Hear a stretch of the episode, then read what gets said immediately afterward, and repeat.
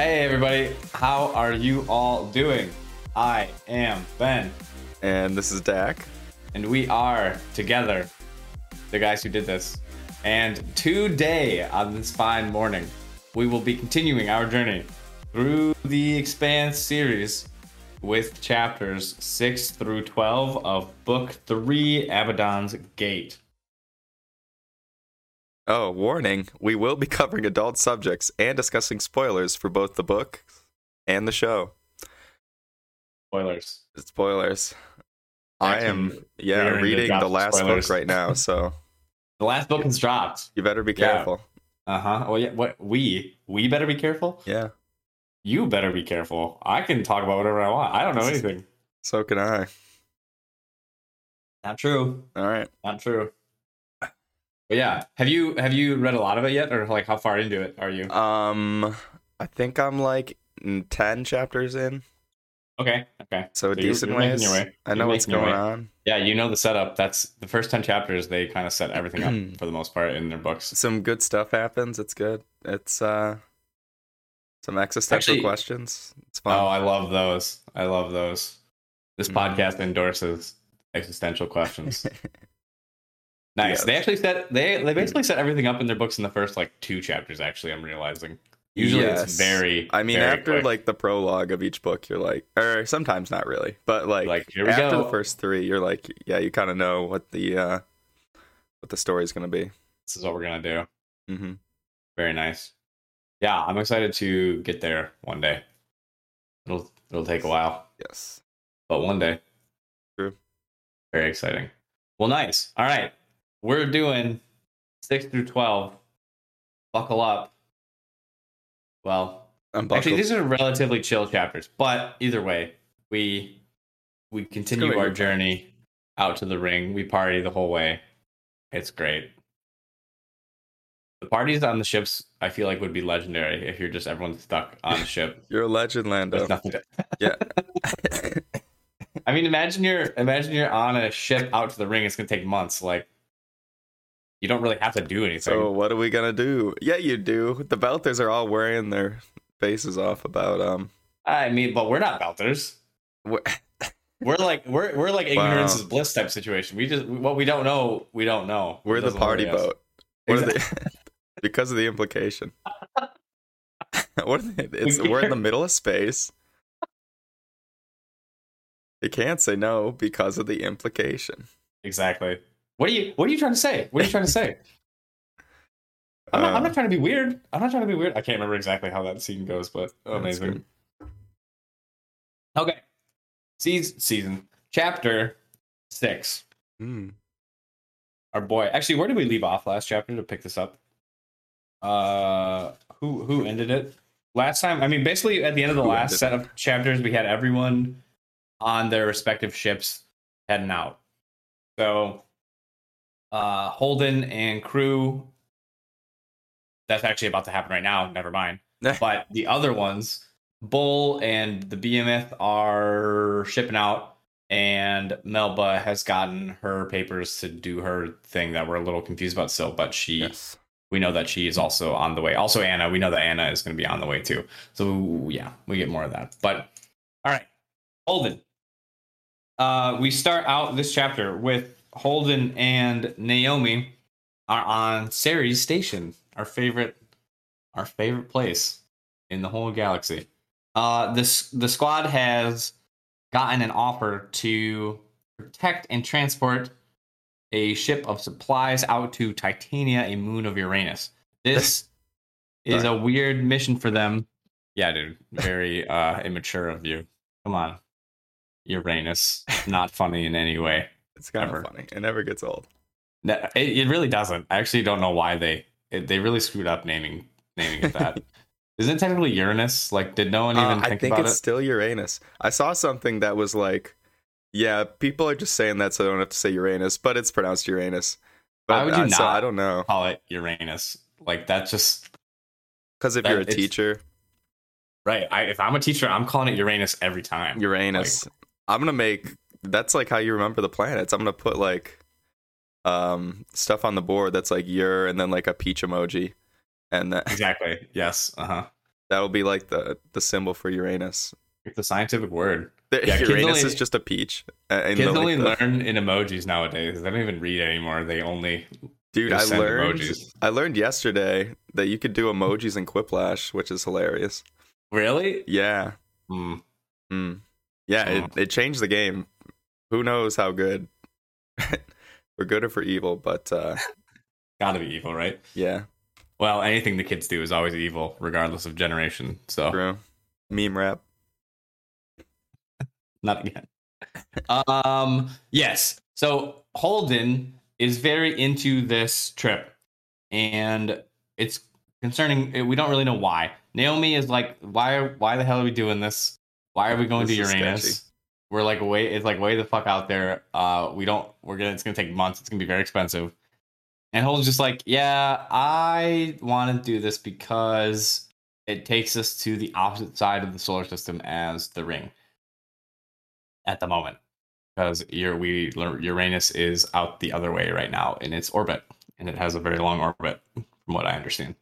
And so Naomi's like, okay, fine. And then they kind of confirm with Amos and Alex, like, yep, we're gonna do this. Amos like, okay. And they're waiting for their people, the outer freedom. Outer shipping company, a very strange company that they're very concerned about as well. What is it called? The OF. Either way, doesn't matter. It's like a made-up name, basically. It's like a made-up company name. Yeah, it seems like a not good, sketchy. Oh, I can't think of words. What's Shell company? Shell company. Yeah. Yep. Yeah. So. Yeah, but they're like, well, they're going to pay us a lot. Holden's like, well, they're going to pay us a lot, so let's do it. And unfortunately, as they're waiting for the meetup and the cargo that package they need to take this out to Uranus, Titania technically, but it's Uranus, they get a call from the company that's like, someone came looking for you guys, and it's a little scary that they're looking for you, so we're not going to do this. So they back out. And Holden's like, well, that was strange. Who's looking for us? And they realize that they are basically locked into their dock. I think it was a little even more ambiguous than that. Like, they were just like, why didn't you tell us about your current status? Like, F off. Yeah, something weird. Yeah. Mm-hmm. And then they're like, what? And then they learn they're locked in. Mm-hmm, mm-hmm. So... they're locked in, and they're like, well, shit, someone's coming. And who ends up coming is actually just one woman. And she's a very attractive woman. Very attractive, we learn. As always, we have to learn that. What else is there to know, really? I can't think of one other feature I'd want to know about a woman. That's it. Strange as always. And yeah, she's like, hey, are you James Holden? Like, yes. Yeah. Like, well, sorry, but here are your papers. You've been called to court.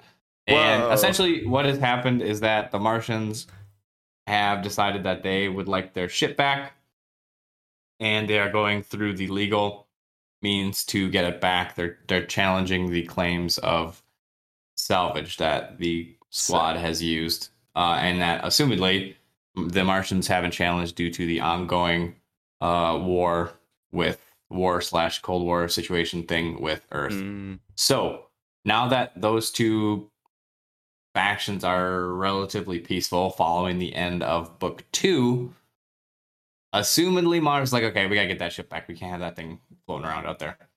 So yeah, they're like, shoot, that's not ideal. Coincidentally, almost immediately after this happens, we get a call from a second woman. Her name is Monica Stewart, and she offers them a way out of this. She is like, hey, I'm a journalist, and I want to get a ride on your ship out to the ring. And because I'm a journalist, I have unlimited power somehow. and I can get your ship out of this lock, and we can. I have like a fake contract written up that says that. What a loophole! You were employed by me a month ago, and because journalism is, you know, the mightiest power in the galaxy, the Martian government won't be able to stop us. And Holmes like, wow, okay, sure. They basically talk about it a little bit, and then they agree that they will let this group of journalists, there's 4 of them, onto the Rossi, and they will take them out to the ring. And all the while, it's kind of like they kind of realize that, like, obviously, if there's journalists, they're going to want to talk to James Holden, who's a very famous person, and probably the crew. While they're out there, there's interviews as a stipulation of this contract. And yeah, so we have 4 individuals added to the crew of the Rossi for this new journey out to the ring, where our boy Jimmy did not want to go in the first place. But now we're heading out there, and yeah, so very strange series of events here. It almost seems a little too good to be true, if you ask me. It's a little weird. So So is it implied here? Do we think that Monica did this whole thing, she nudged Mars to lock down a ship or to sue him back, or is she just taking advantage? So there's a couple things. Because we also learned something in the next chapter too. Right. I think it goes back to Melba. That's what I think for sure. I think Melba did all of this. She was like, I think Melba did all of it. Yeah. So yeah, but she would have to do it because Monica doesn't. Stewart. Martha. Yes. That's who I picture her character. I don't picture her at all. I actually picture the character from the show. I feel like that. That's fine. But I think because I read the books before I watched the show. But well, this one same actually. Well, right. Fine. Anyway, I don't think she doesn't know, right? She only has one inside dude.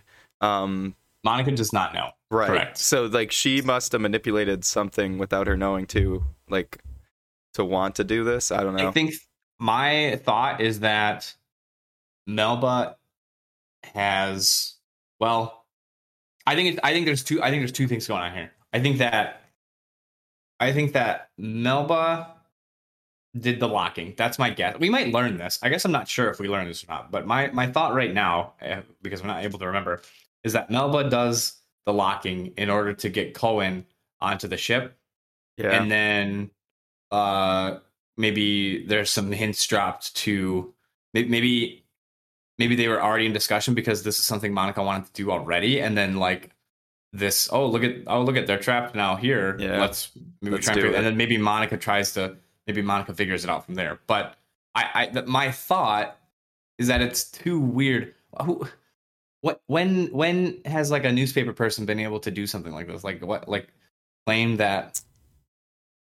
Yeah, I just don't think that she'd be able to lock the ship down in series. It doesn't seem possible. It's a weird plot device, but yeah, I don't know. Interesting. And Melba was rich at some point, and still kind of is.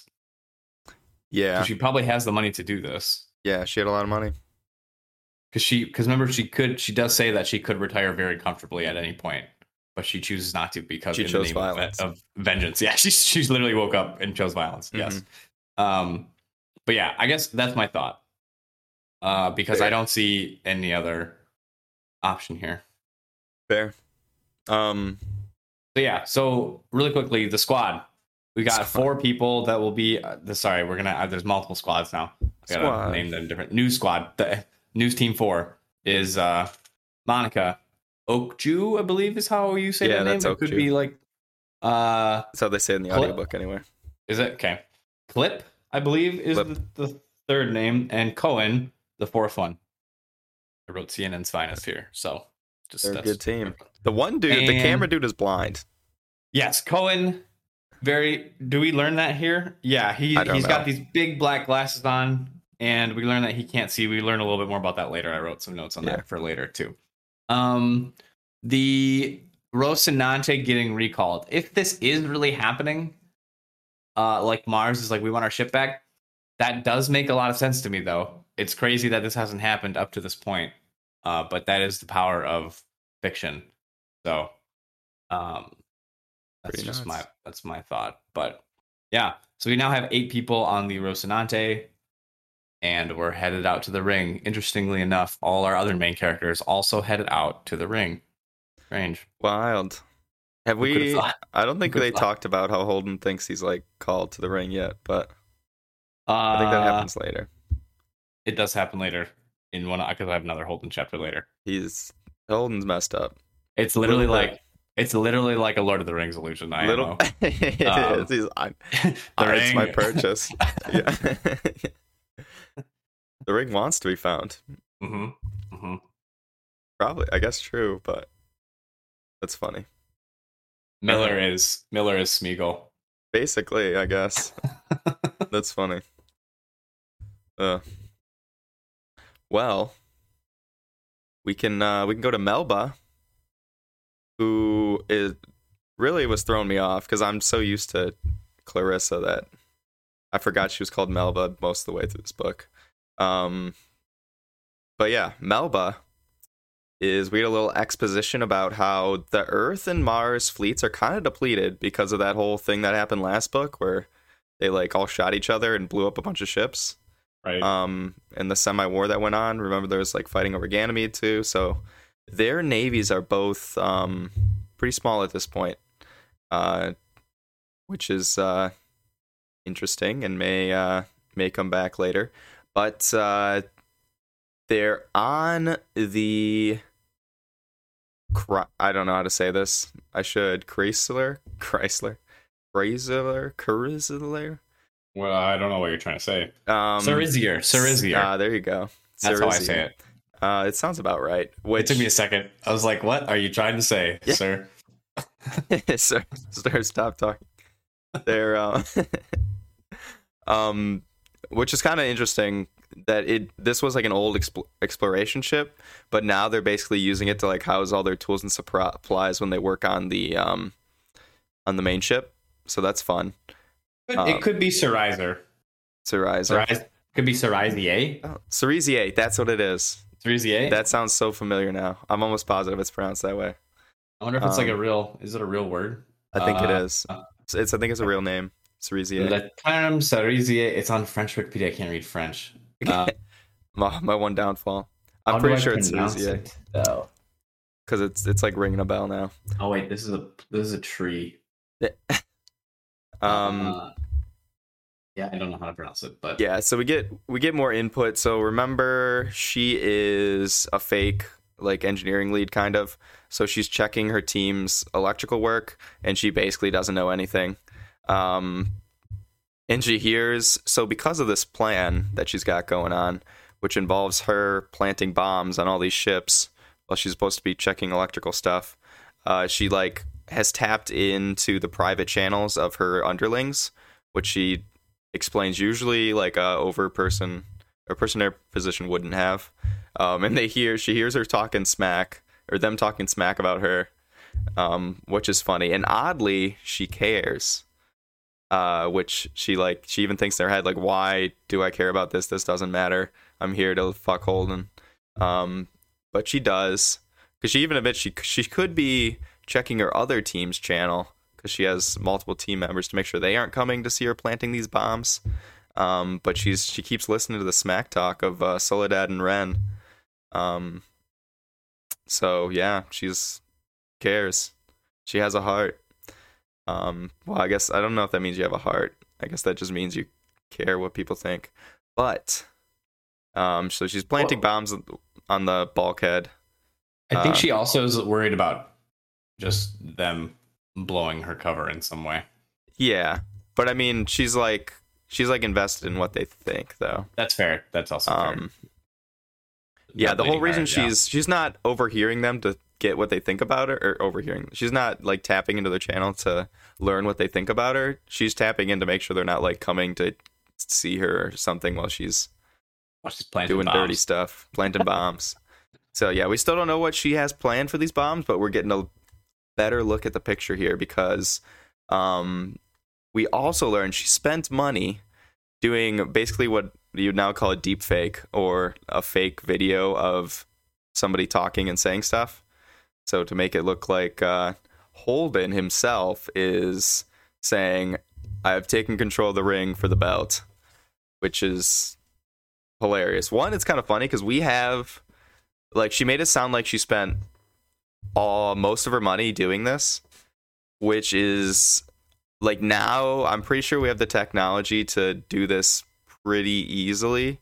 Like, not to 100% like this, but I imagine in, like, 10 years it'll be, like, I bet we can make pretty foolproof videos of almost anyone who has a lot of camera time right. saying anything, which is concerning.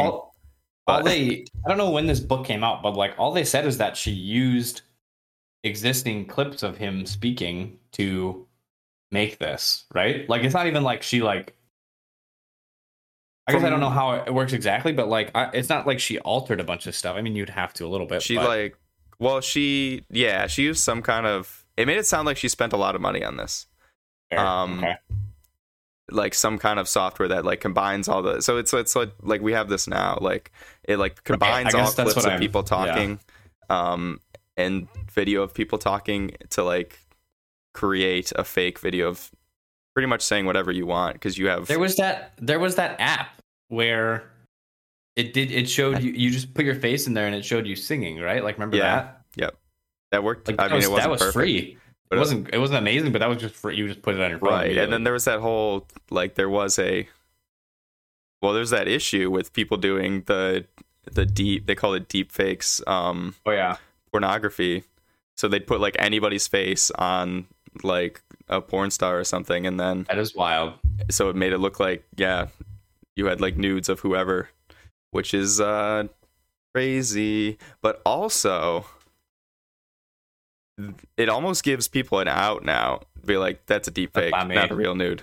I wonder if there's a way to, like, I need to be a deep, I'm gonna pivot my career to become a deep fake analyst. But they were saying, like, it's getting super hard to tell the difference now. Like, there's worry that you could, like I don't know, like, school. Just do anything. You can make, well, one, it's concerning because, like, what we talked about of, like, all the old tapes. So we have, like, old tapes, well, I guess, of, like, people saying, like, bad, like the Mitt Romney tape or the Trump tape or whatever, of them saying bad things, right? But now with this new technology, you can be like, nope, I was deep faked. Which is interesting. But then also on the flip side, you could use it as the offense to actually make fake tapes. I don't know. It's very weird tech that is kind of concerning because we don't know what anything is real. It's almost like how it reminds me of, this is such a tangent. It reminds me of, so in Dune, right? They, yes, the shields, the way that everyone wears their ballistic shields has, like, because they're so effective against guns, everyone uses swords now. Yeah. So, like, it almost reminds me of that, where, like, if the video fakes are so good, then at some point you just have to stop trusting any video you see, and we just go back to a point where there's not much video of people. Right. Like, it doesn't matter. Maybe it's just, like, articles. Like, nobody makes fake videos because it doesn't work. Yeah. Yeah. Because they all could be fake, or they're none of them are fake. Or, like, you just have no clue. And all videos. Yeah. Yeah.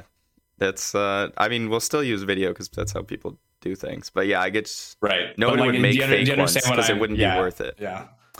It would just be like something becoming something very, like, you know, quote unquote futuristic becoming obsolete because of a different, like, somewhat or something made to, like, that totally makes it irrelevant. I don't know. It's interesting to think about. Yeah. And it's, like the internet. But she has more, like, it's kind of going to work in this instance because she has more up her sleeve than just releasing this video. And it seems like it's not widely spread in any way yet. Yeah, like you said, and she even admits, like, it doesn't have to be perfect. It has to be perfect to fool everyone for, like, whatever, like, an hour, or when all the shit she has planned to go down goes down. Yeah. So yeah, it'll be fun. But she also explains why she doesn't want to just kill him. She's smarter than that. She knows he'll just become a martyr of, like, you know, the martiness. They're like, oh, wow, this guy was so great. He took down Mao and saved everyone for Protomolecule. So if she just kills him, it makes him more famous. She's specifically in denial that like her dad is a bad person. Yeah, like, not very great. Deep in denial about that. She wants to ruin Holden. Yeah, like right. Her family was ruined on, and in her mind on what am I looking for? Undeservingly. Yeah. Which, so ooh, not true. Rough luck for a little Melba here, but. We wouldn't have the conflict, and wow, a lot of things wouldn't happen if we didn't do this. But she's a doer. Hell yeah, we'll get him. Just really type A person. As we also learn, she has an inside man on the Rocinante. It's the camera blind dude.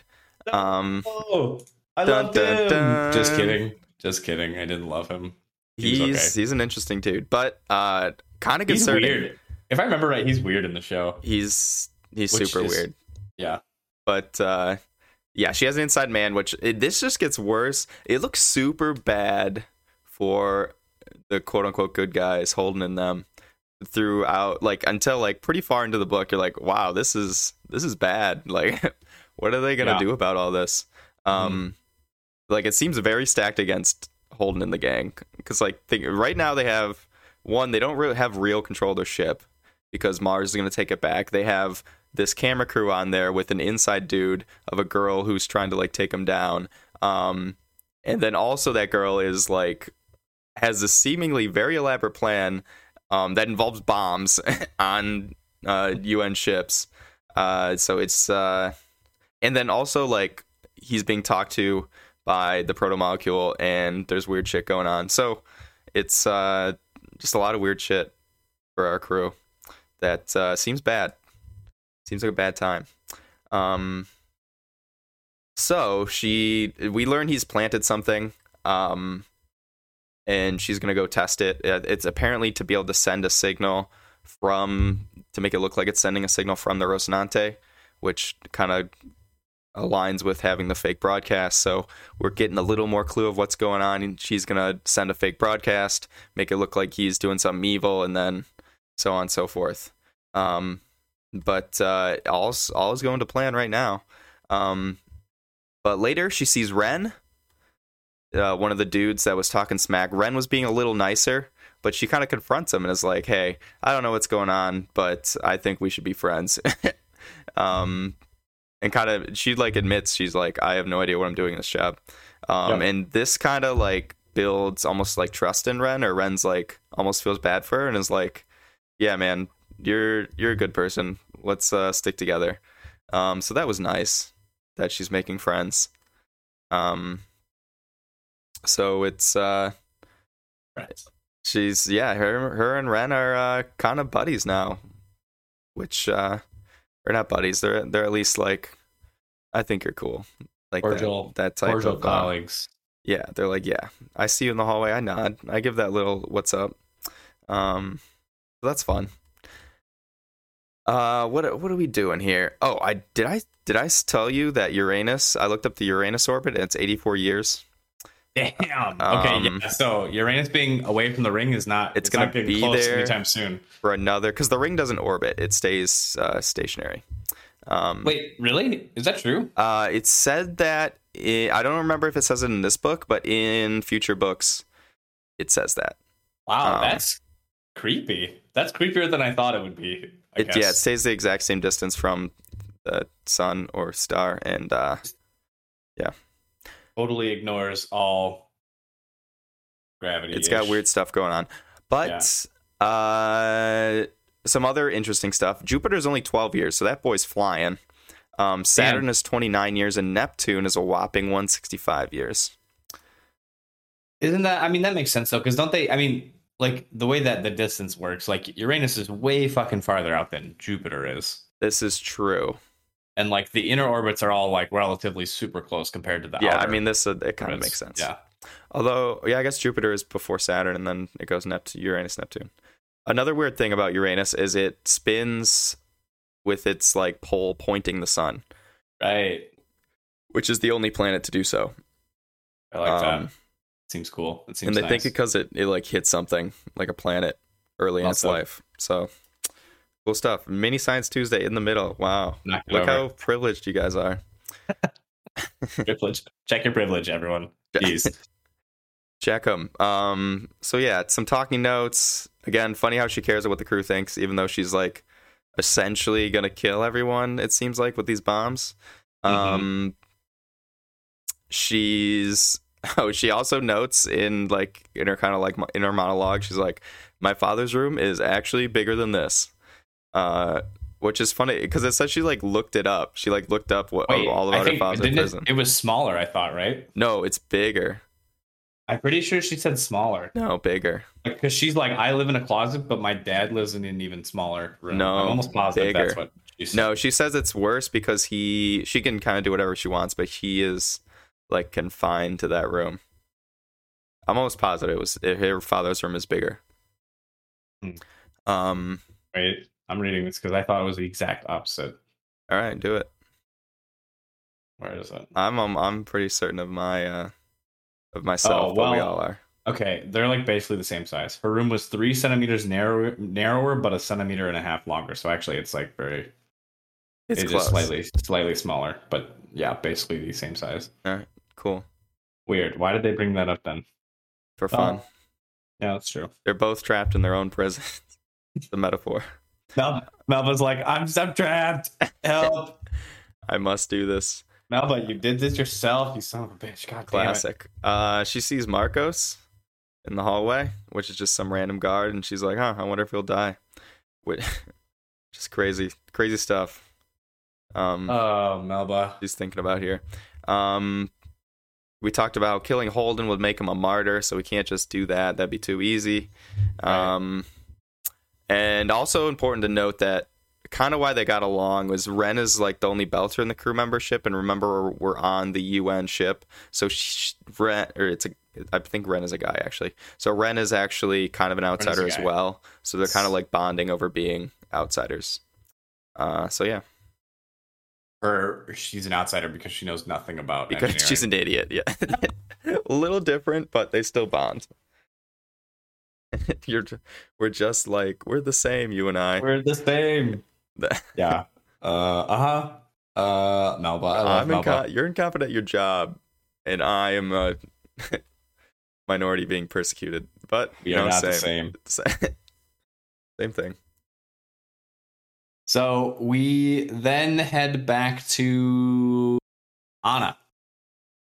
Love Anna. Miss Anna. She is officially on a battleship, also headed for the ring. The way that I wrote this is extremely funny. A man boy named Jin. I wrote man, but then I did /boy because it was mentioned later that he was younger, but it was funny the way I ended up writing this with man boy. His name is Jin, and he's in the military, I believe. He's like a military dude. Is helping her move all their stuff to the room, and he's walking through all the fun stuff about the Thomas Prince battleship that she is now on. And she's like, hey, this is all great. I just want to go sleep. That'd be awesome. So she ends up heading back to her room, and she sends a message to Nami and No-No because they are now heading back to Earth right around the same time that she is jumping on the Thomas Prince. And she's very sad because she is just left, basically. And she gets a message pretty soon after sending a message, and she's like, damn, that was quick. But it's not from her family. It is from the ship and how there's a VIP meet and greet later. And she is very sad and cries and goes to sleep for a while. And after this, later, she goes to her VIP meet and greet, and she meets a few characters on the ship with her. We meet a doctor, father, priest, Cortez. Hank Aaron is a baseball player. Hank Cortez is a very, very, very popular Catholic priest. TV guy, basically. Like one of those. He's a big, yeah. He broadcasts to 100 million Catholics every Sunday is what we learn. So he's got a very big following. Father Michael is just a random Catholic priest as well, from what I can understand, but who is friends with Reverend Dr. Cortez. And we also meet a woman named Tilly. And this woman, we don't really get any info on yet, but it doesn't seem like she is a priest or preacher. They are talking a lot about each other drinking, which is strange. Cool. But they do that. I don't know, maybe it's different, but like, I've never had someone tell me like, oh, you're Catholic, never drink with a Catholic. Something like that. I've like never heard anything like that before. I thought that was extremely funny. I think in more religious circles it would be, but maybe they do that more. Yeah, that's, I don't know, understandable. I can't imagine someone. I don't know. Maybe that's a thing. Maybe that's an American Catholic thing specifically. Like, also, like, growing up, my parents didn't drink really, so like all the Catholics I've met in my life are very much not like people that are like, let's go drink. It's very much the opposite of that. So that's why I guess this was weird. But maybe like if you're European, I think Catholic, you're a unique set of Catholic though.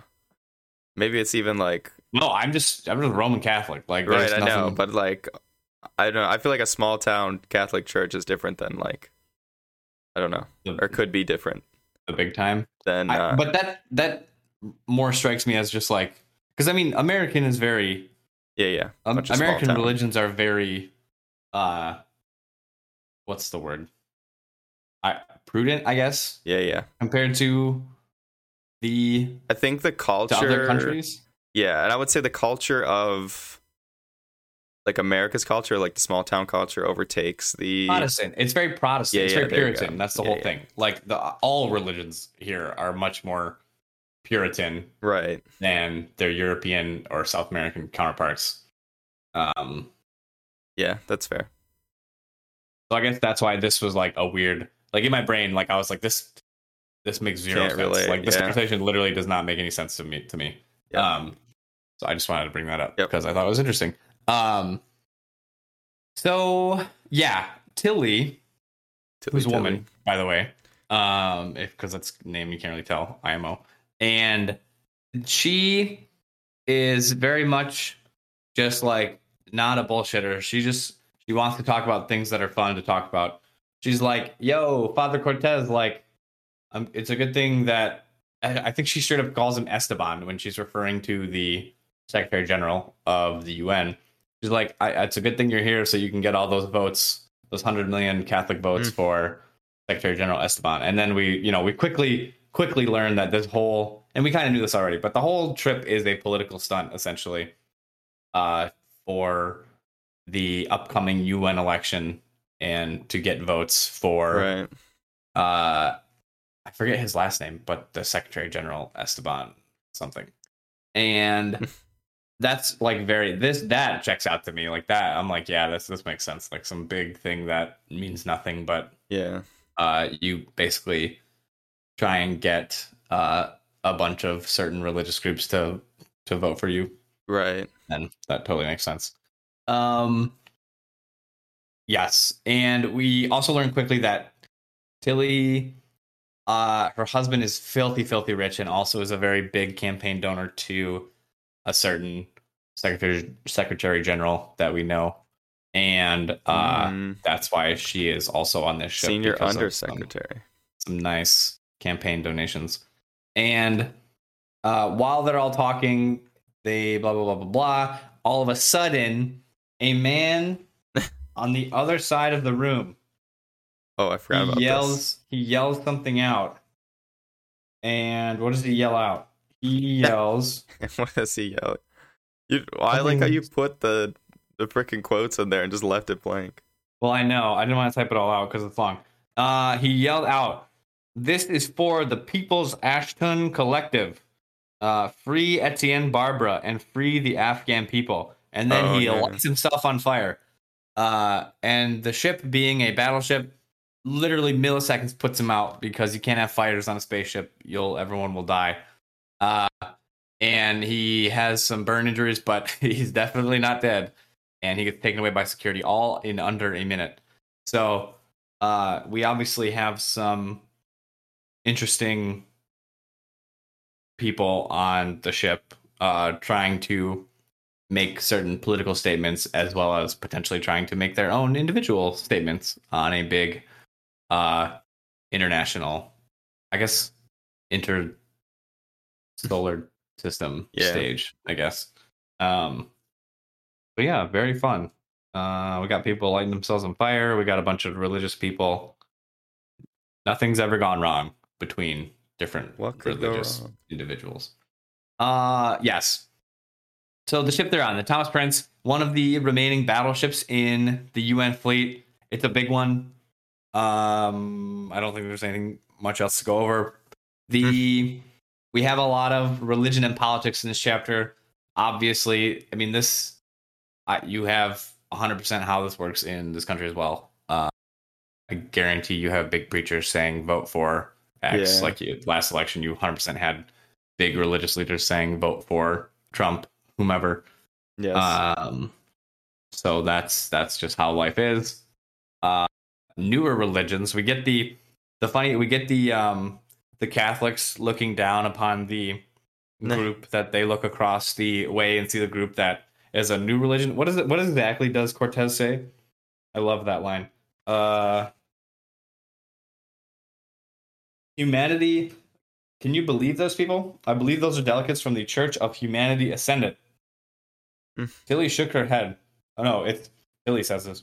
I mean, really, let's just make up our own religion and pretend we're the gods. That's true, Tilly. That's true. Wow, I like that. And then, yeah. But either way, there's old religions, new religions. Again, none of that really matters because really what this is just trying to get votes. We're trying to whip votes here. So, yeah. Whip those votes. One trip. And then the end of this chapter. I actually hate this. The end of this chapter is a classic, it's a classic Expanse end of book chapter. Until after the man lights himself on fire, Tilly says, maybe this trip won't be boring after all. And wow. Chapter, I was like, gee, we don't have to do that. We don't have to do that. Creepy. You could just maybe have a normal end of the chapter. That's a funny way to end it. Yeah. Maybe this won't be boring. People don't talk like that. Come on. A man lit himself on fire. It is very ominous. Thing to say. Interesting. He could have had a bomb. He could have blew himself up. Not good. I don't understand. It won't be boring. What do you think? Does that mean you want more people to light themselves on fire? I don't understand. It's I didn't realize people were gonna be lighting stuff on fire. Wow, this is pretty cool. Hell yeah! Son of a bitch, I'm in. Classic. I don't know. I read the end and I was like, Jesus, oh my god, I hate that. Tilly definitely has some issues anyway, but it's fine. She's rich, so that's cool. She do be rich. She do. This is interesting for her. Hell yeah! Finally, stimulation. Let's go. Yeah, Hunger Games stuff. Yeah, but we can go back to Mr. Bull. Finally, someone that the best character in the book. That thing's done. Who's not in the movie? I can't believe he's not in the show. There's just too much stuff. He's a good character. Great character. Well, I mean, there's a lot that's left out of this book for the show, but or at least combined. But what are you gonna do? You just you can't have it all.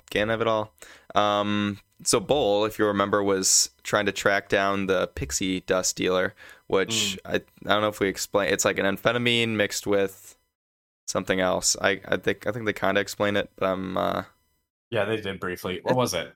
It was some sort of amphetamine energy drug, but also a feel good type thing going on. That's messing with your so you're happy and then also jacked to do things. So sounds like fun, but maybe not ideal for working and being safe for what's essentially a military ship. Yeah, probably not ideal to have everyone absolutely sauced all the time, sauced to the gills. So yeah, Bull found out. Can we call him Bill? I want to call him Bill now. Bill. Yeah. Bull has found out that Alexei dude is the main dealer. And he's like, we're going to bring him in. So he calls his two underlings, Serge and Corin, who are pretty loyal to him at this point. Because if you remember, when he first was like, all right, we're going to track down the drug dealers, it was like, are we really going to do this? Like, because the Belters didn't want to, like, snitch on each other. They didn't want to, I don't know, they're not used to, like, any sort of, like, central government / like just like person in charge is bad. But Serge and Corin are down. They're ready to go bust some people. So they go find him. He's doing some work in the it was like I don't really understand what it was. It was like water pits or I don't know. And he's like, I'll be out in a sec. What are you gonna say? Well, they're vats of some sort. They're vats. They're in the vats. I don't know what they were. Yeast vats. They're making food. Yep. So he's making the food, and he's like, I'll be out in a sec.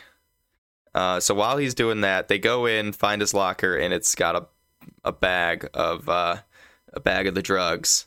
So it comes back out, sets it down, and is like, yo, this your shit?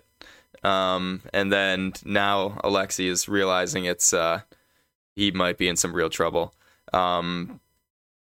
So they go get him, beat him up, handcuff him, put him on a cart, and then drive him basically through the center of the station. They're trying to like make an example of him, like, yo, if you be drug dealing, this is what's gonna happen.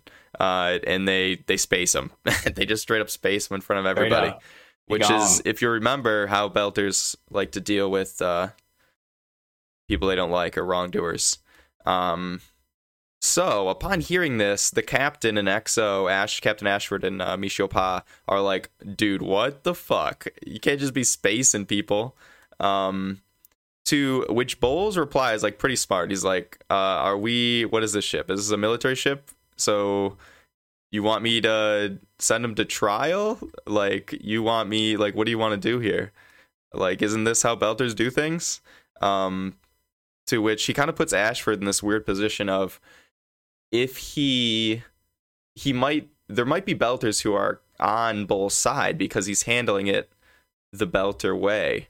So if Ashford like punishes Bull, then maybe there are Belters sympathetic to Bull and would kind of like ruin Ashford's power dynamic there. So Bull has kind of put himself in a position where he can't be punished because he's more Belter than thou. I think Michio Pa says. So he gets away from that one kind of scot-free. Ashford just basically like, don't do it again, or like, you have to like run these things through me. But Pa is not fooled. Bull has kind of made an enemy here in Pa, in that she sees what he's doing, and knows that Bull is kind of manipulating the captain and such. But really, all Bull's trying to do is like make sure this mission goes well. Right. To be honest.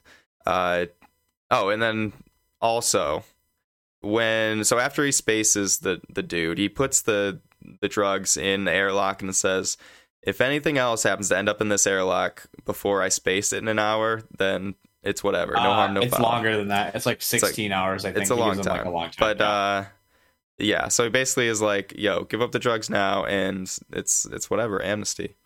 And there ends up being a lot more drugs in there when he spaces it. And true to Bull's word, because it turns out Serge had been monitoring who had put stuff in there, but Bull says to delete it. So Mr. Bull, a man of his word, which I respect. It's good stuff. This is.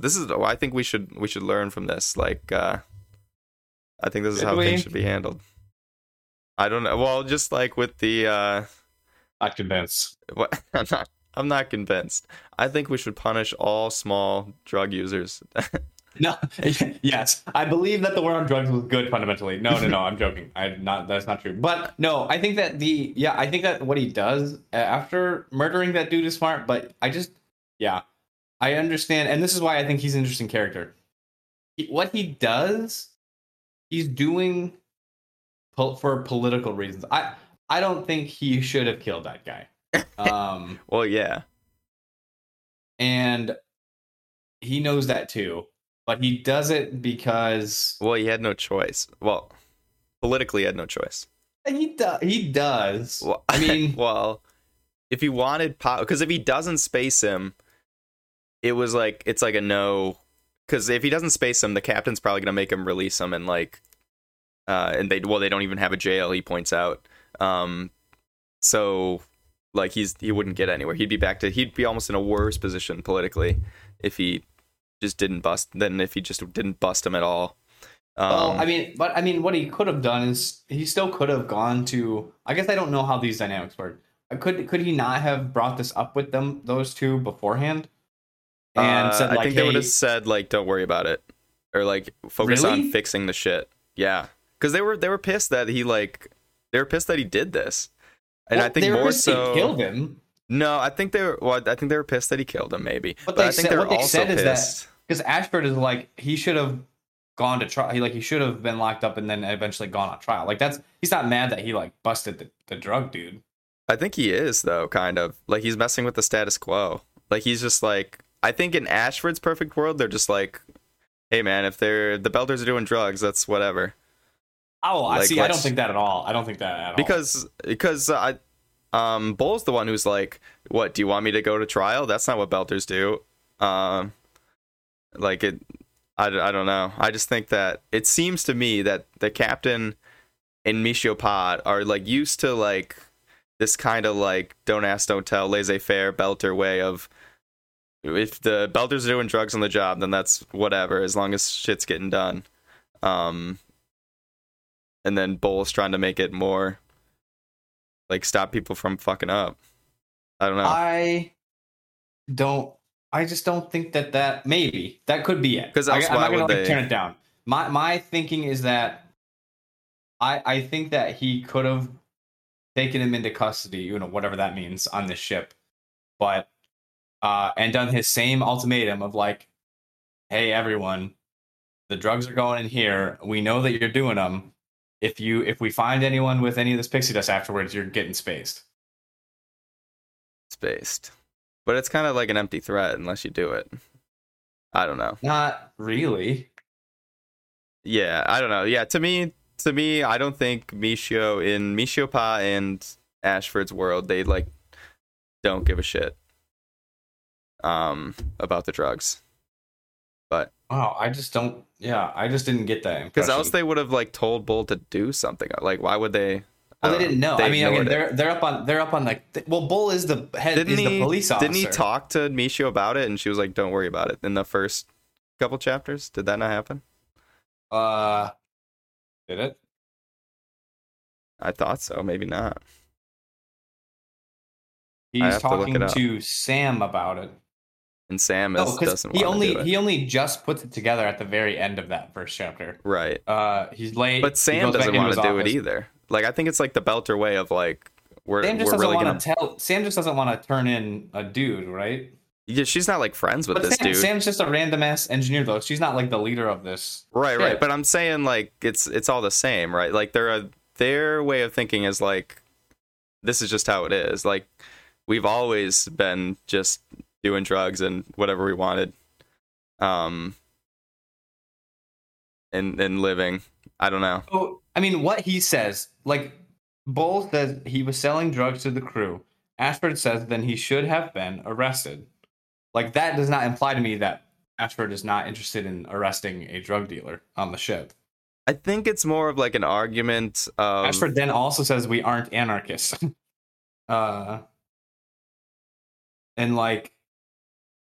And then he's like, you're saying this man was responsible for all those other people performing badly at their work, so you killed him. Like, it doesn't sound like to me. It sounds like he's upset about the murder, not... The murder. taking in the drug dealer to me. I think he's just more upset that Bull is doing things and using whatever he can. But I agree. He definitely doesn't. He doesn't want to be undermined. Is like his whole thing. He knows that. Yes, he definitely knows that Bull is. Bull did this without his any input. That's what I definitely agree with that. I think if he got input, they would have said, "Yeah, arrest him." Who's to say? That's what I think. But they don't have a jail. You got room. You can lock a room. No, can't. Well, just anyway, hang him into the big rotating drum from a rope or something. That's the only, not like kill him. Just up. Like not. I realized that I said that. Not just like wrap it around his waist and just like hang him there like that. Then comfortably, like, respectfully hang. That would be wild, dude. I did not mean to kill him. That's not what I meant. I did not. Dude, hanging from his neck from this rotating drum. That would be horrific. Yes, it would. That's way worse than spacing him. I'm saying that. Not what I wanted to happen. That's great. Yes. And then, so Michio Pa.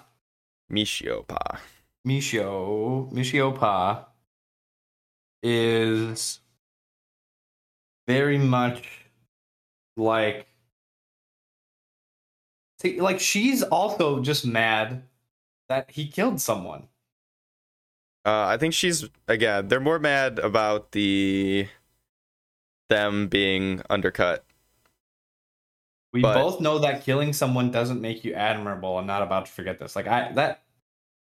I just hope you have enough soul left that what you've done still bothers you. Like that, they're upset about the murder. I don't think they are. I think they're using the murder to be like it's like how people do this all the time. They're like they're mad about one thing, but they focus on the thing that's more politically correct to be mad about.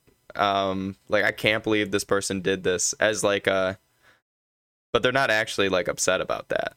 I don't know. Maybe they are, but like to me, it's more. It's more the fact that they were undermined than like that he killed the dude. To me, it's both, I guess. To me, I think it's both. If I'm in a position of power on a ship, I'm going to be mad about my authority being undercut. I'm also going to be mad that a murder just happened. Fair. Yeah, and to me, maybe I'm cynical, but I think they could give two shits about the dude and they're like, I can't believe this dude undercut us. But either way...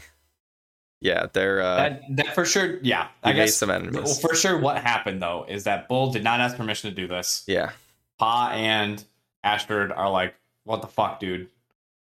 Why did you fucking do that? Yep, we didn't tell you to do that." And so Bull got coming from a place of Bull knowing that he has little authority is trying to gain authority. Well, he's gotta. Yeah. He's trying like again. Bull's trying to make sure this mission goes the way it needs to go, and to do that in his mind he needs authority, so that is the ends justify the means. I guess I don't know how this works in the military, but like obviously they're not murdering fools, but like doing drugs in the military seems like a big no-no. I don't know what the punishment for that is. I have no idea. Someone like would know. I guess I'm in like real military when I'm talking about. Yeah, you just get kicked out. I don't know. Right. I don't know. And so in a sense, they did kick him out. That's what I was going to say. Wow. Booted. Yeeted. See ya. Goodbye. Well. Oh, R.I.P. Pour one out for our boy. All right. I can't even remember where. Were you done with the chapter at that point? I think we got it. He yeah, but that was good. I mean, that's a good. It's Bull makes a choice here, and it's definitely not a. I respect it. I definitely don't think that this is like a cut and dry good or bad choice. I think that this makes Bull kind of a piece of shit. Yeah. Honestly, I still love him as character, but man, I think he's a douche for doing this. It is. This is how we are. I don't know. Yeah, that's my thought. Killing people seems bad. I don't think he's like Miller. I don't think that's a hot take, so. but I love good. Miller. Okay. Chapter 10. Hold on. Hold on. That's the French. Hold on. We are back on the Rocinante. Yes. And the journalism squad, they keep trying to play nice with the crew that we know and love. However, Holden is getting a little sus. And he doesn't really know why yet, but he is getting sus. Strange. The journalists are not allowed on certain parts of the ship, like the light deck, the place where the weapons get fired, stuff like that, operations type areas. The journalists are not allowed there. So, as this has played out, you can see his crew, Naomi, Amos, and Alex, kind of retreating back to the areas of the ship where the journalists are not allowed more and more.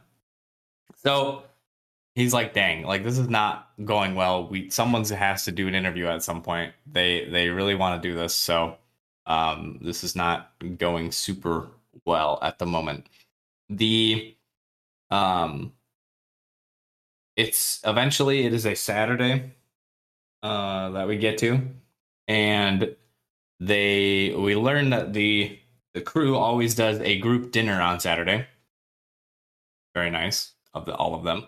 And Naomi's like, well, we kind of have to invite the journalists to eat dinner with us. And Holden's like, damn, okay, yeah, I guess you're right. So they invite the news team to have dinner with them, and they always do a real dinner because they are kind of rich now. And it's Amos' turn to cook, and he makes it sounds delicious, pasta with mushrooms with a lot of garlic and parmesan, which I'm like, damn, I'm drooling. But they all have dinner, and the dinner going cordially until Monica starts kind of bringing up like, hey, we would like to do interviews, blah, blah, blah, blah, blah. Amos, I know you're from Baltimore. And it's like, oh, fuck. Like, everyone's like, shit, here we go again. And Amos is like ready to throw down here. And they slowly back off. And Holden's like, he's like, Monica, shut the fuck up, please. Thank you. And that dinner kind of passes after that. And it's very not fun for everyone because it was clear that that was a nerve. So basically, after this, the Rocinante crew has a quick meeting.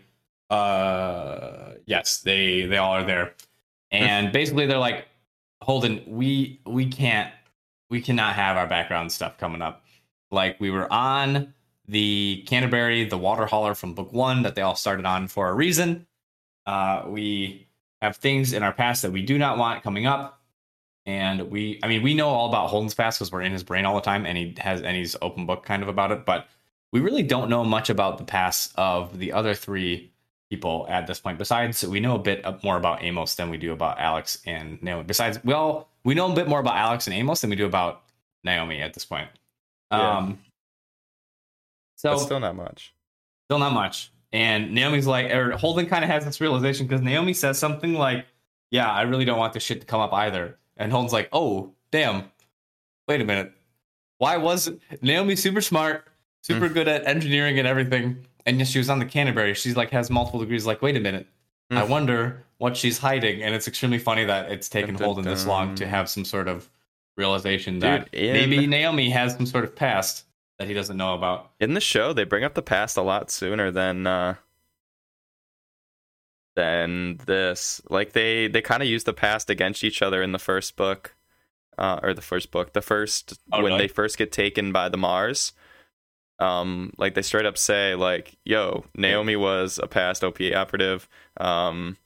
They say how what's his name was in the Martian military, and that's something about Amos too. They don't obviously go into the full background, but they like tease that in the first, that's like the first couple episodes. Has it been mentioned in the books yet that Naomi used to be? Nope. Like it hasn't been officially mentioned. Like, nope. I think that everyone knows that. Kind of understand. I think it said implied. She had a tattoo. Does she have a tattoo? The OPA tattoo. Yes, we definitely know that she has the OPA tattoo. Like, we know that for sure, I'm pretty sure. But, like, almost all Belters do, so it's not, like, that crazy. We just don't know anything for sure. It's just... I think we don't know, like, the big story. We don't know really anything else, though. Yeah. Right. It is heavily implied that she... I believe it's heavily implied at some point that she was in the OPA at some point. I feel like I remember that happening, but I'm not sure. So... But yeah. So the crew's like, okay, Holden, you need to distract them from interviewing us because we don't want to interview them, and you need to do all the interviewing so that we don't have to. Thank you, sir. And Holden's like, damn, okay, I gotta do that. So over the next few weeks, Holden begins to do some interviews, or not over the next few weeks, but Holden basically is like, okay, I'm gonna start doing some interviews. And the same night, actually, after this dinner and this meeting, Holden be sleeping, and he wakes up. This is concerning to me. He wakes up and he's got an itch in his nose. Nah. When that happens. But he, like, scratched it. Classic. And sneezes, like, a little bit. And literally, the one of the protomolecule firefly blue specks thingies flies out of his nose and, like, floats in the room, and it turns into Miller. These getting closer to, classic, like, inside his body, and, like, the way that it's kind of showing itself, extremely concerning to me. I would be like, fucking kill me right now. Like, did this just come out of my nose? I don't know if it's actually physically coming out of his nose, or if it says that there is an itch, so that implies that he can feel it. That would be very concerning if I was him. But either way, Miller is here. Miller, a familiar voice in the darkness. Not ideal. And he's got his classic phrases that I'm going to read through a little bit. Miller starts going on his rant. So there was this rookie, good kid. You'd have hated him. Holden says, I can't take this shit. Which is amazing. Then Miller keeps going with this thing. He never really learned to clear a room, you know? Corners and doorways. I tried to tell him. It's always corners and doorways. Listen, you've got to clear the room. If you don't clear the room eats you. And then Holden's just keeps going, but Holden's like, what do you want? Why are you doing this? And Miller looks, like, exasperated. And Miller says, what the hell are you hearing me say? You see a room full of bones. Only thing you know is something got killed. Mm-hmm. You're the predator right up until you're prey. And then he stops. And then basically it ends there. But that's the conversation that Miller has with Holden a lot throughout this book. And I thought I'd read it once so that we don't have to do it again. But yeah, he's always talking about how this rookie got because he didn't check corners and doorways. And that's going to come up a lot. So it's on Holden to figure out what the hell he's talking about by the end of this book. So then we kind of flash forward over the next few weeks. Holden's been doing some fun little interviews. We learn that Cohen is... The glasses that he wears actually translate sonar feedback into, like, a visual space for his brain to interpret. Because he has no eyes or optic nerves, he was in an accident that burned away his eyes and optic nerves. That seems crazy. I'm not sure exactly how that would have happened, but that doesn't sound ideal. But he's basically like a really advanced scientific bat thing that's going on. Might be offensive, but that's how it works. And he is very good at, like, modeling 3D spaces because of this, I guess, with his glasses / brain. So he is able to, like, make visual effects on the interviews with the news team. I'm a little iffy on, like, what exactly they mean by this, but when they do the interviews, they're able to, like, put Holden into a space that he isn't actually in because Cohen is, like, able to, like, visualize it and paint it up and make it look like Holden's actually there. So that's kind of what's going on from what I understand. And they, as they keep going, They catch up to, they actually get close enough to the Behemoth, the ship that Bull, Ashford, and Pa and the OPA are taking out to the ring. And they can see it and they're like, dang, look at all those weapons on that thing. And they do like a quick scan of it. And they're like, dang, if they fired that. I love that they know this now too. I know. Like, that ship would just explode. And that implies that everyone is immediately going to be aware that the ship is literally nothing. Yeah. Paper mache. You literally can't fire that shit. So extremely funny that they tried to, like, put a bunch of these weapons on it when everyone knows, regardless, that it literally can't shoot anything. So, yeah, they see the ship. They're going faster than it, so they're going to get to the ring before the Behemoth. And the last thing we get in this chapter is Naomi and Amos. There's a couple weird things going on. Not super weird, but just slightly strange irregularities with the ship. There's a couple power and memory leakages, very small percentages, but they're happening. Interesting. It's noted that this does not happen often because these Martian ships run tight. And Amos was like, no, this never happened before. Usually we have to find shit to worry about because everything runs so smoothly. So, yeah, there's something slightly strange going on, but it doesn't seem like it's a big issue because it's so teeny. But power and memory going somewhere else. I wonder where could it be? I don't know. So, yeah. So, chapter 10. That was great. We learned that everyone has a dark, mysterious past for the most part. We kind of knew that. We know Amos is from Baltimore. He was like a child prostitute. Not fun. He doesn't want to revisit that. We know Alex was in the Martian military, and we know he has a family somewhere, but he doesn't really have contact with them anymore. Naomi, it's implied that she was in the OPA, but we don't really know anything else. So we also know that she's super smart. She's got like multiple degrees. She was going to go to... Was she going to go in the UN army, as it said? Was she going to go into like a navy or something? I don't know. It said that she like did like an officer course and she graduated in 2 years versus 3. But I don't remember if that was like... Because the OPA doesn't have any organization like that. So I don't know if that was for Earth or Mars or not. It couldn't have been Mars. It must have been Earth. But that doesn't also makes no sense because she is a full on belter. So slightly, I'm actually not 100% sure about that, but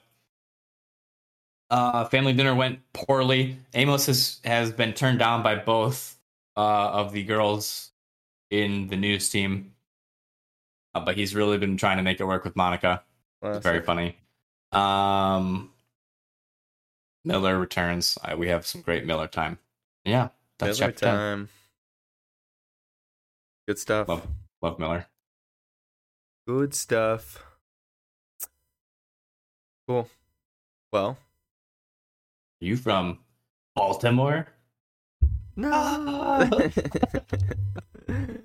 that was bad. But yeah, Holden really jumped on a bullet for those people. Oh, Captain, my Captain. Oh, Holden, my Holden. Holden. Wow, I can't wait. You're gonna love the last books. I guarantee it. I guarantee it. What is that? Who is that commercial? You're gonna love the way you look. Yes, that's what. It's the Men's Warehouse. Men's Warehouse. Yes. I know these names like I know more than I know my own grand number. Sad. Anyway, Melba. Boy, Melba, Carissa. Melba. She's in an intimate moment with Stan. What is that word? Stanny, one of her underlings, who's showing her a power spike in this one area. Like, cool, check it out. I'm not really sure what that had to do with anything, but it's a thing that happens.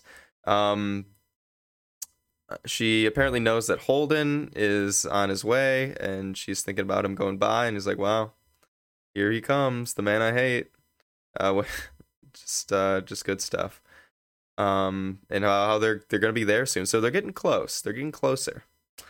things are starting to go to how she's planning. She also has a little convo with the other boy, Strabolsky. No, he's not Strabolsky. It's real quick, I got it here. Not Ren, Soledad. She has a real quick talk with Soledad about the ring. We did a little more exposition about what's going on. So apparently, in the ring, it's still looking weird. And there's like microwave radiation that's apparently older than the Big Bang. And just just weird stuff. And then they like kind of like talk about the protomolecule, and Melba actually admits, she's like, my sister was actually on Eros, which is funny because it's true. I guess true. It's not funny, but it's like she's like kind of combining. I laughed. She's kind of combining her lives right here, of like talking about her real life with Melba. So that's fun. They have a little moment because apparently what's his name? Knew a person on Eros as well. What she says exactly actually is extremely dumb. Because she says my sister was one of the first to die on Eros. And it's like, why the fuck would you say that? Like, that brings up a lot more questions than answers. Like, that's a lot, like, why are you asking questions answered by the sentence on my t-shirt situation? The like, I'm not Julia Mao t-shirt. Yeah, like, I don't understand why she phrased it like that. So very funny and dumb that she said that, in my opinion. She should say, like, yeah, my sister was also on Eros. Boom. Yeah. Good stuff. Nah, my sister was one of the first on Eros, because how the fuck would you know that unless... Yeah. Because they know that. Because everyone essentially knows that Eros was, like, piloted by one person, right? Isn't that kind of known? I think they knew that Julie... because Holden has kind of briefed. I think they knew. I think Avasarala on it, yes. And everyone kind of knows now. Yeah, so they know. Why would you, if you're freaking Clarissa, you're like, yeah, my sister is very bad at this. With how good she is at this. Also, my sister, who probably looks like me. So people must know that Mao's daughter is the one that died and piloted it, right? That's interesting. I never really thought about that. Yes. So yeah, you're weird. Clarissa Mao, and you say, who assumedly kind of looks like her dad. They look exactly alike too. They say that later. They're like, yeah, they mistake them. They think it's Julie. If she literally said this to any person with like half a brain, or like any important person, it would have gone extremely poorly. Yeah, they mistake her for Julie later in the book, so it's not like people would probably recognize her as a Mao. Yeah. Like, it's very weird. Incredible. I couldn't believe how she phrased that. Sorry, but either way, it's either here nor there. Oh yeah, the other thing Soledad brings up is that the ring, the ship that the Belter flew in, and the missiles are not on the float, but drifting slowly towards the center. So that's a thing, which implies something is in the center, which there is. And yeah, we'll find out later. They talk about the Eros thing. Clarissa tries to blow her cover. And then Ren calls and says, I got something important to show you. In front of Soledad, I might ask. So Clarissa's like, all right, or Melba, I guess, is like, all right, let's go check it out. And it turns out that these ships monitor the air quality. And one of these monitors has picked up basically explosive items in the air, because somebody's been planting explosives all over the ship. And Ren's like, this is really funny. Like, we need to tell people about this and figure out what's going on here. And at first, Clarissa or Melba tries playing it off like, yo, it's a military ship. They probably, like, there's explosives everywhere, right? And Ren's smarter than that, though. He goes, no, that's not these explosives. It's different. And then Clarissa, kind of in her inner monologue, is like going over. She's like, all right, I got to kill this dude. Like kind of psyching herself up. And kind of like is very creepily thinking about how she's going to do it. She's like, I see the long belter neck that I can just snap. And kind of has to like do it twice. So she's like, all right, I'll make him look at the screen, then I'll snap his neck. So she like does it and then doesn't like have the full guts to go through with it. And then finally realizes, like, if she wants to do this plan, she needs to kill Ren, which, remember, is like they're kind of like buddy buddies now, because they had that nice talk about like, yeah, you and me are the same, right? I'm dumb. You're a belter. I'm an idiot. You're a belter. Same thing. And yeah, then activates her trap card, her glands, and freaking my glands, and snaps his neck. Not good. And then hides the body in her room, in her tiny room, in a closet. Freaking hilarious. Awful. This shit would smell so bad. Well, she like free. I don't know if she does it now or later, but I think she like. It's not like freezing, but it's kind of like it's pretty much the Han Solo thing of like, and she puts it in kryptonite. Yeah, she puts it in some sort of shit. Unreal, but still very, absolutely wild. One, she even thinks about she knows her what's his name? I freaking can't remember their stupid. Soledad was the one. Soledad was there. To. Soledad was there when, yeah. So theoretically, Soledad would be like, well, the last time he was seen, she was called, like, she called Clarissa, yeah. Clarissa to her, or Melba to her. So that should raise some red flags. But it turns out they'd be like, I don't know, they must have deserted or something. They would just put out a missing person report, and then she wouldn't be one of the main suspects. It seems very unlikely she'd get away with this. On a small ship, where not a lot of. She was one of the like. Although they're on the Prince right now, right? Yeah, that's true. Yeah, so like this is what I was saying. I think she's the Prince isn't her main home. They like go between ships to like work on different ships, yeah. Which is how she gets explosives on like every single ship, and then how is that next chapter? They end up two of our characters end up meeting. Yes, that is next chapter. Yes. So yeah, it's not confirmed, but we know with the power of hindsight. We kind of know. Power of friendship. So yeah, we get a lot of fun things. Some murder, some light murder, some Melba thinking about her inner self. Also like. I may have committed some light. Definitely treason. Going through it. I may have messed up. She like notes how like easy it is to be a Melba. She's like, man, I could really do this. Just like pretend to be this Melba lady and like work all day and like have a job. She thinks about that. Yeah. She's like, damn, this is kind of fulfilling actually. This is nice. This is what I said. Remember when you made fun of me for thinking that I'd want to be a mechanic on one of these ships? See, Melba feels fulfilled. No. Melba. Yeah, just identify with the main villain.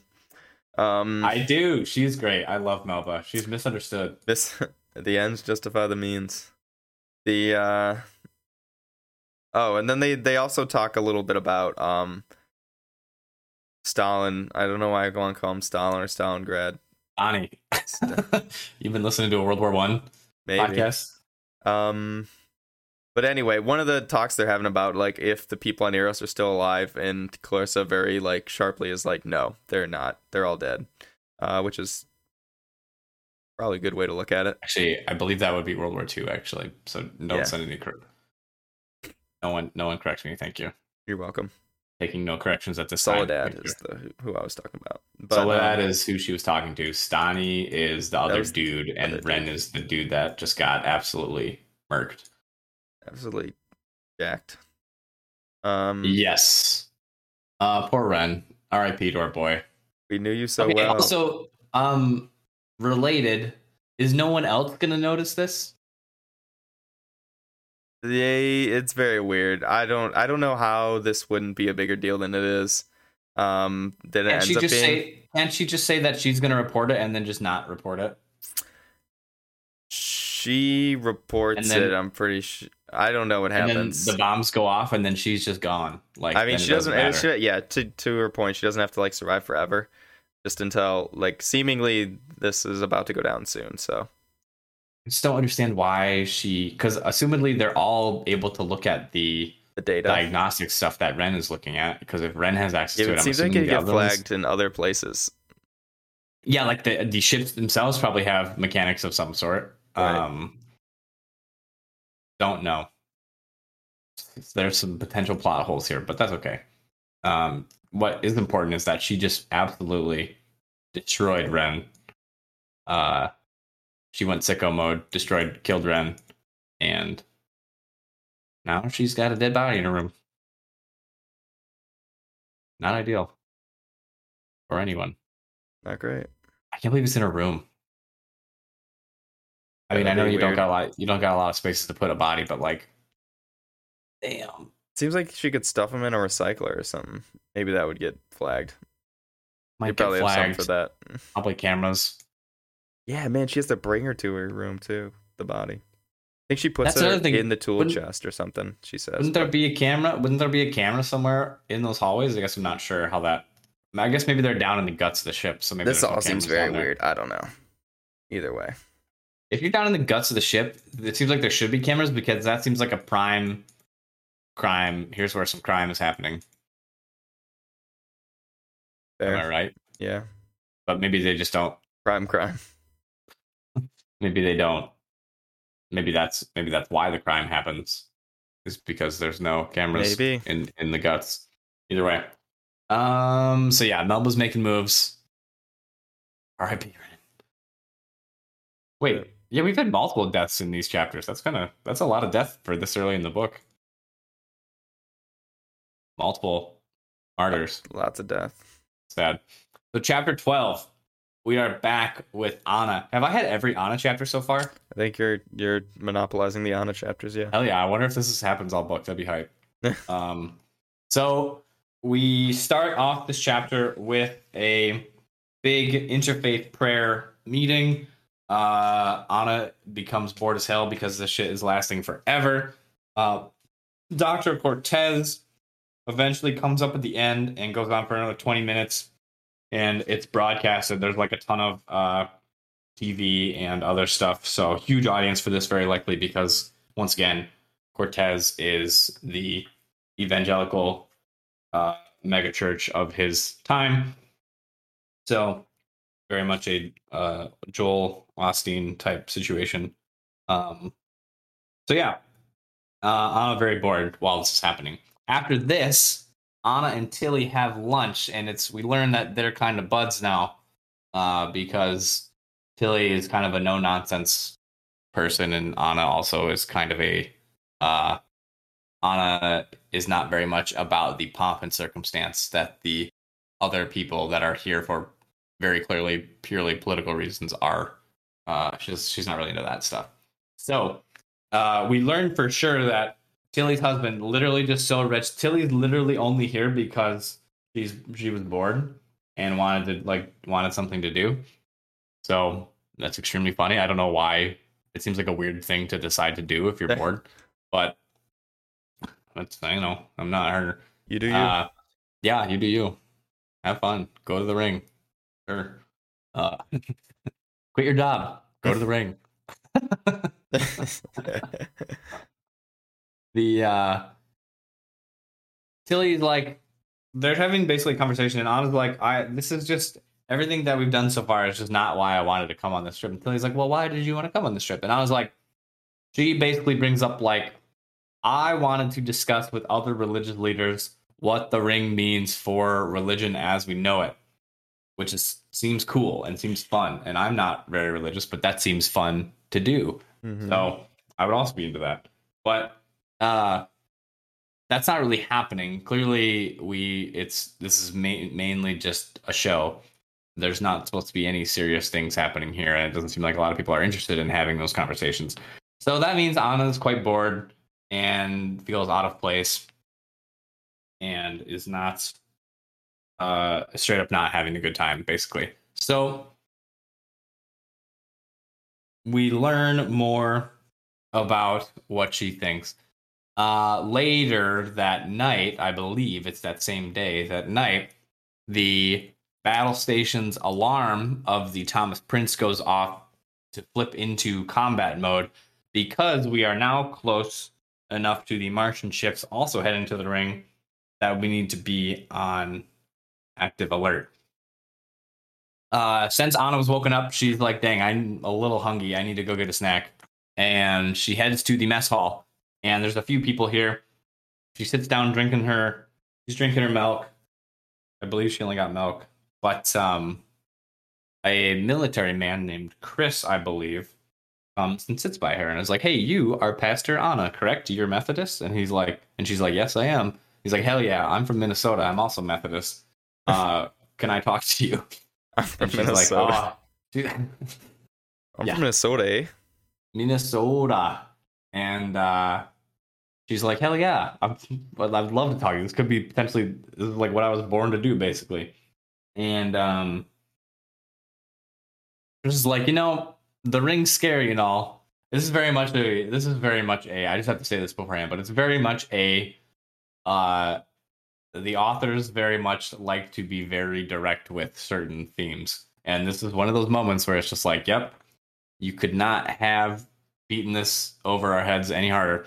And Chris is like, the ring is scary, but isn't it crazy that we only go into combat mode when we get close to the Martians? And Anna's like, wow, that's so true. That's so crazy. And so that, you know, we get that instead of that being a theme, it's very much just bashed in our faces, which is fine. But it's just very clear that, I don't know, it's very funny to me. And Anna is like, hey, we should pray a little bit. And her and Chris, they do some praying. And while these conversations are happening, she has noticed a girl across the mess hall that is basically not moving, heads down in her arm. And she's like, oh, dang, that's weird. She notes that she's very pretty. And that she's kind of noticing that girl is straight up not moving for most of this conversation. And Chris is like, so do you do like a church thing? Like, can we do some sort of church thing? And I was like, hell yeah, let's do 10 a.m. Sunday in this conference room. I'll ask if that conference room is available at that time on Sunday, but let's do it. And I was like, fuck yes. I finally have something to do that I'm interested in, that people want. Chris is like, I know there's other Methodists here. I'll spread the word. And she's like, hell yes, let's fucking go. Because she now gets to do her shit. So she's very excited for that. She is now in this. She's kind of on top of the world. She's like, hell yeah, I got a reason to be here. I love this. I'm going to go talk to that pretty girl, see if she's okay. And she walks over. She's like, hi, are you okay? And the girl reacts somewhat strangely and alarmingly, very aggressively. She kind of like, you don't know me. Like, I was like, are you okay? You don't know me. Like, not ideal. Up in her face. And Anna gets a little scared quickly because she's like, the girl's like vibrating almost. She's like very like tense, hands in fists, and she kind of darts away. And other people in the room are like, what the fuck is going on? Because this girl like yells almost and runs away after just not moving for probably like a half an hour, it seems like almost. So yeah, Anna's like, that was pretty fucking weird. And that's the end of that. So we don't know who that girl is, but man, we may never know. Think? Could be anybody. Could be anybody, truly.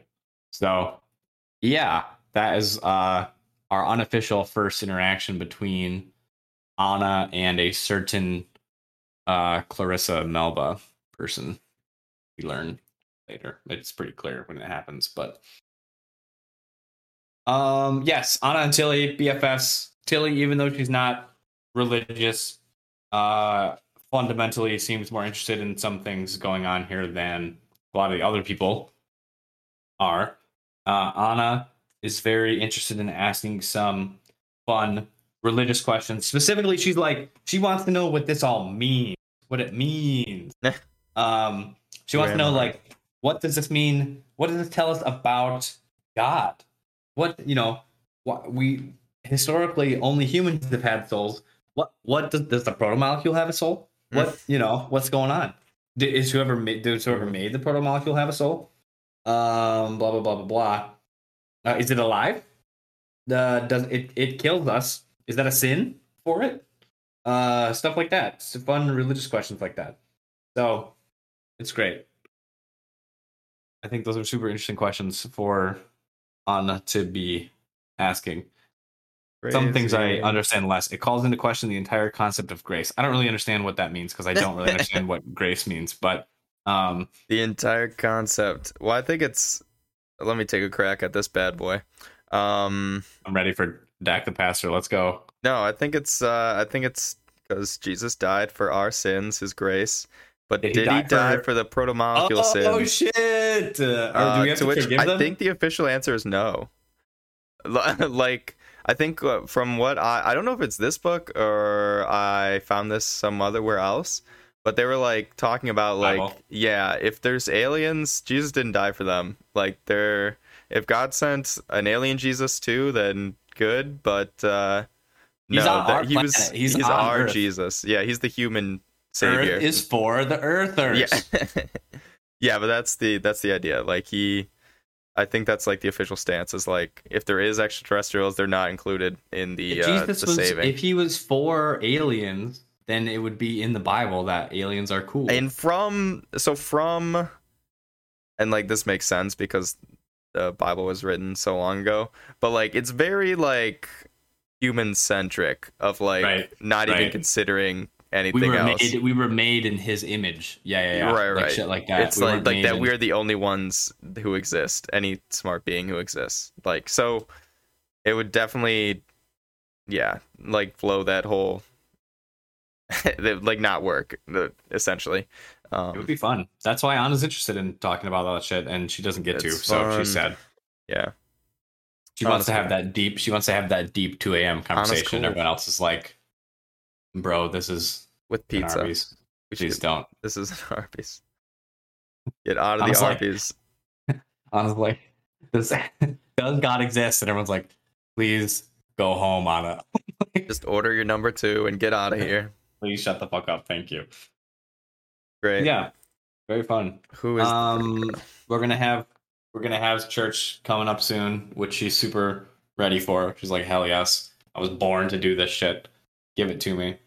And we learned that once again, a girl in this story is pretty. The most important question. Cool. Well, we kind of knew that Clarissa was pretty because we know Julie was pretty. Everyone's pretty. And we don't know that they look exactly alike yet, but we learned that they're basically twins. They're sisters. So. Cool. And that's the end. That's chapter 12. That is the end of our chapters this week. Yep.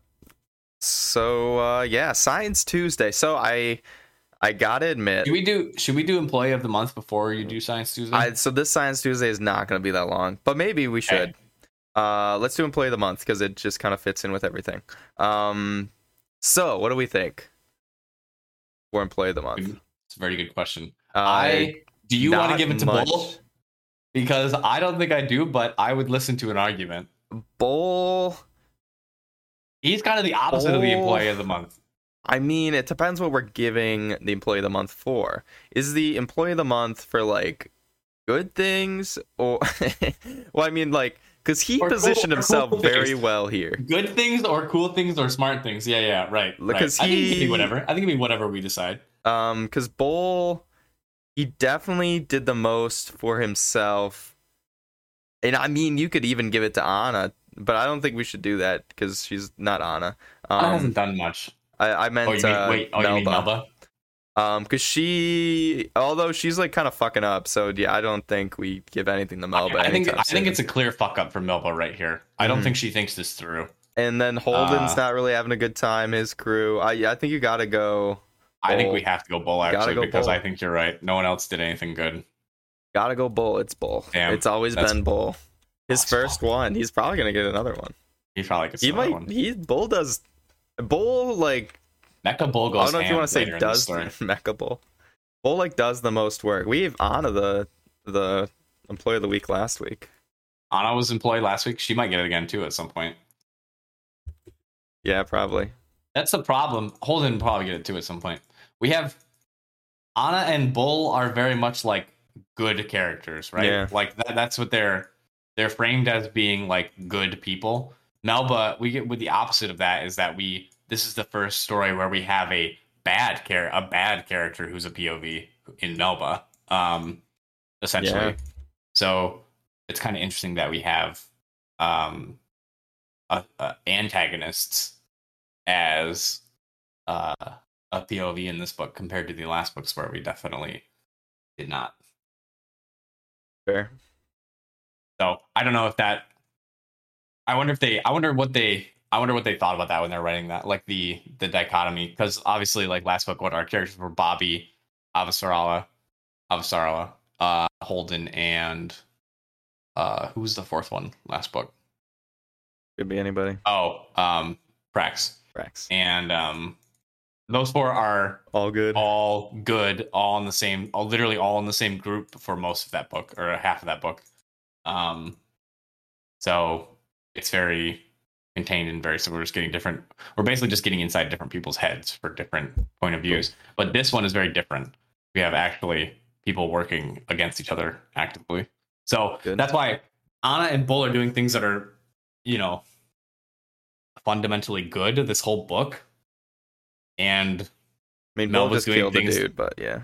Yeah, but like besides this bit, he's basically like. Besides that, he's basically like RoboCop the rest of this book. Yeah. In more ways than one. Obviously, Anna is like straight up just, like untainted priest. Like she does like a small parish. Yeah, she just wants to help people. She could easily get it every single time because she's like the most. I don't know. It'll be interesting to see how these kind of play out. I don't know if Melba gets whatever. We may have to change our definition of employee of the month. I mean, she has a chance to get one, I feel like, later. We'll see. Who, Melba? Yeah. All right. Maybe. We'll see. We could change it to be like the most... We could change the definition. MIP. Most interesting person in this section, potentially. Versus like the person who does the goodest thing. I mean, she does good things eventually, kind of. But after doing a bunch of bad things. Well, yeah, but it's employee of the month, not employee of the book. It's like giving Darth Vader employee of the month at the very end of. He kills the Empire. I think I would give him employee of the month if he was in that set of chapters. He just kills the Empire, then the Emperor. Or I guess not kills him, whatever. Absolute redemption. But, he kills him. Fuck that. He kills him. He kills him, and then they're back. He did kill him. It never really got explained, but that's fine. Somehow the Emperor. We're not here to do that. We're not here to do that. We should do some sort of announcement in Fortnite. And yeah, probably. All right, I'm good with giving it to Bull. He did something that good job. He literally is an employee. So true, he literally is. Well, Dog in the machine. Science Tuesday. So I got this idea to do it on the microwave background radiation because it was mentioned earlier in the book, and I'm like, oh, we could do that. And but then, I tried really hard. I read so many things about the microwave background radiation. But it was way over my head. It was so far over my head that it was like incomprehensible. Like I'd like to think myself as not a stupid person, but it was just not. I was not able to understand it, and I could read that to you guys, but no one would understand it, I guarantee it. So I'm going to say some things that I think are able to be understood. So basically, microwave background radiation is the microwave background radiation that we can pick up in outer space, and from this we can kind of deduce things about the Big Bang and about how, like, what kind of the states of the universe when the Big Bang was being created. So you, like, in the simplest terms, like we read the radiation and we're like, oh, because of this, we know that it was whatever, like at whatever 0.1 seconds after the Big Bang this happened or whatever. We use math and science and shit. So yeah, it's kind of interesting that this shit is still like, this radiation is still like outflowing from so long ago. And also makes it very weird that in the ring space that the radiation seems to be older than the Big Bang. Like, I'm not sure that makes any sense, which I guess is the point. That doesn't make any sense. Is that what they say in the chapter? In the chapter, they're like, yeah, apparently the microwave radiation coming out of the ring space is older than the Big Bang, which is just wild. Is that explained later? Not really. I mean, without spoiling anything. I mean, you start getting into like crazier stuff, okay. But it's never like, yeah, like that. It still doesn't make sense. Like, it doesn't make sense. That is a weird thing. Like, you could just say like, it's way older than what we measure here, instead of versus like it is older than the beginning of the universe itself. Yeah. Well, I think it is clear that this realm. I mean, I guess we're gonna get into it when he. Are they in the multiple? Are they in the multiple universe stuff? Or multiple? Not really. They're still. It's still being kind of explained, but or where I am in the book, but basic. Isn't that a thing? Isn't that a thing that there might be multiple universes? Like, yeah, or something like that. Yes, that's a thing. A thought. Isn't that some sort of the multiverse? Okay. Sorry, keep going. Right, the multiverse, of course. Yeah. What's his name? Explained it in Loki. I should have known. Yeah, come on, man. And then the timelines, and then they're trying to keep it to the one main timeline. Just the whole basic stuff right here. This is what Anna's trying to do. Though. She's trying to keep the sacred timeline. She's the timekeeper. So She's one of the agents. Exactly. Makes sense. We maybe should have warned people. We maybe shouldn't have said that, but that's okay. That's all right. We're fine. What spoilers? Did we spoil anything? Really? Not really. No. It's fine. We're good. No one would understand that. I don't think we did spoil anything either. Like, if you're a Marvel fan, you've watched Loki already. You haven't. All that explained gets explained in the first chapter, so the first pretty much the first episode. So it's like whatever. Yeah, I guess I didn't say anything. I actually didn't say any specifics. And then there's a crocodile, and we're good. So yeah, but this radiation was actually found kind of recently in the 1940s. By Ralph Elmer and Robert Herman, who I'm pretty sure got some Nobel Prize for that shit. Oh yeah. Good for them. And yeah, it's helped us kind of understand more about the origin of the universe, and that's all I can basically explain. I did read a lot. I tried really hard to maybe explain some more cooler things, but it's just it's incomprehensible. It doesn't make any sense to me. Fair. So that's what you get, and that's what you get. And we'll learn more about. Man, we're gonna get. I'm excited to continue this and learn more about the ring and inside the ring. Because get inside your ring. That. Well, when you say it like that. But it starts getting great. Oh, and then the fourth book, which doesn't even... A lot of people don't like the fourth book. Which is weird, because the fourth book is actually... Of the first four, the fourth book is absolutely my favorite. It's my favorite, too. But there's a lot of people who don't like it. And I can kind of see why, because it's definitely... It's different from the others in... It's like a bottle episode, which I just love that it's totally removed. Which I think that's great, actually. Yeah, there are people who hate it. But... I really like it. I really enjoy the politics and the just the whole situation. It's I have fun. Like zero interaction with any sort of Expanse discourse. Oh, so, okay. Yeah, I have no idea if like what it's definitely more controversial like. With the TV series too. And that's wild because the fourth season is easily the best. Easily, it's really good. I mean, the fifth. You haven't seen the fifth season. I haven't seen the fifth. The fifth could be better. The fifth, I've been told, is a fan favorite as of now. That's I believe that, and it kind of makes sense. You learn much shit, and yeah. And they actually had Amazon did or funded season 4. That was the first time they had that much money. So assumedly you're trying some things out, and then the fifth season you're you're able to like utilize some of that stuff a little better. So I totally believe that. But man, fourth season was fucking awesome. And the book is awesome. I mean, the first book is super good, obviously. But if you're comparing the first book and the fourth book are both very high, but the TV show wise, I mean, the fourth season is just so good compared to like clearly what is just such a higher budget than what they have in the first season. I think there's still, I think my favorite books, because the eighth book is kind of like that too. My favorite ones are where there's still kind of like the fourth one is kind of like there's like a mystery of like what's going on here, or like you give me any, I'm a sucker for mysteries. You give me any sort of mystery like that, what, how are they? Yeah.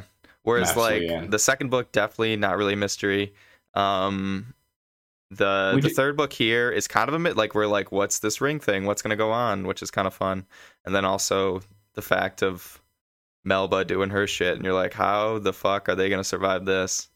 Right. I just started Hawkeye, and right in the beginning there's a murder, and you're like, and I'm like, oh god, hell yeah, give me a murder mystery. That's all I'm in. Son of a bitch. Say more, say no more. So yeah. Good stuff. It is great. I wish. Yeah, I don't know. Maybe they will go back someday and do a, at least like a TV or like a miniseries or a movie on the last trilogy of The Expanse. I think that'd be good.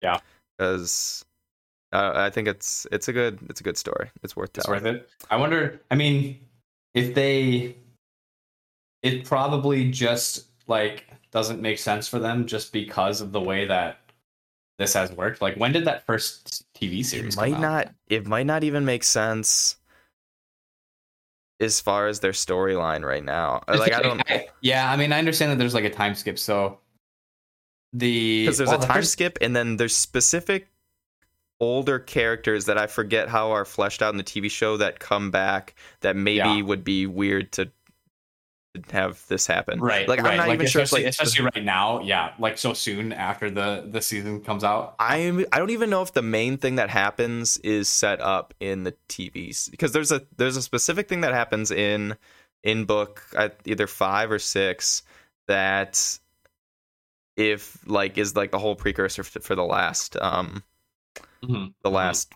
trilogy. So it's weird that like if they didn't do that in the show, then it would just be like, you can't really do it, or they'd have to like preface, like have an intro of like, this is flashback of like what happened during the fifth book or whatever, the fifth season. I don't know. I have to watch. I'm absorbing. I am the osmosis of Expanse. I'm reading the third book, obviously, doing these podcasts. I'm reading the last book, and I'm also watching the show. You're again. In it. You're deep in it. I'm inside The Expanse, so deep. Funny. It's good. I'm less deep. Do we get any Gmails?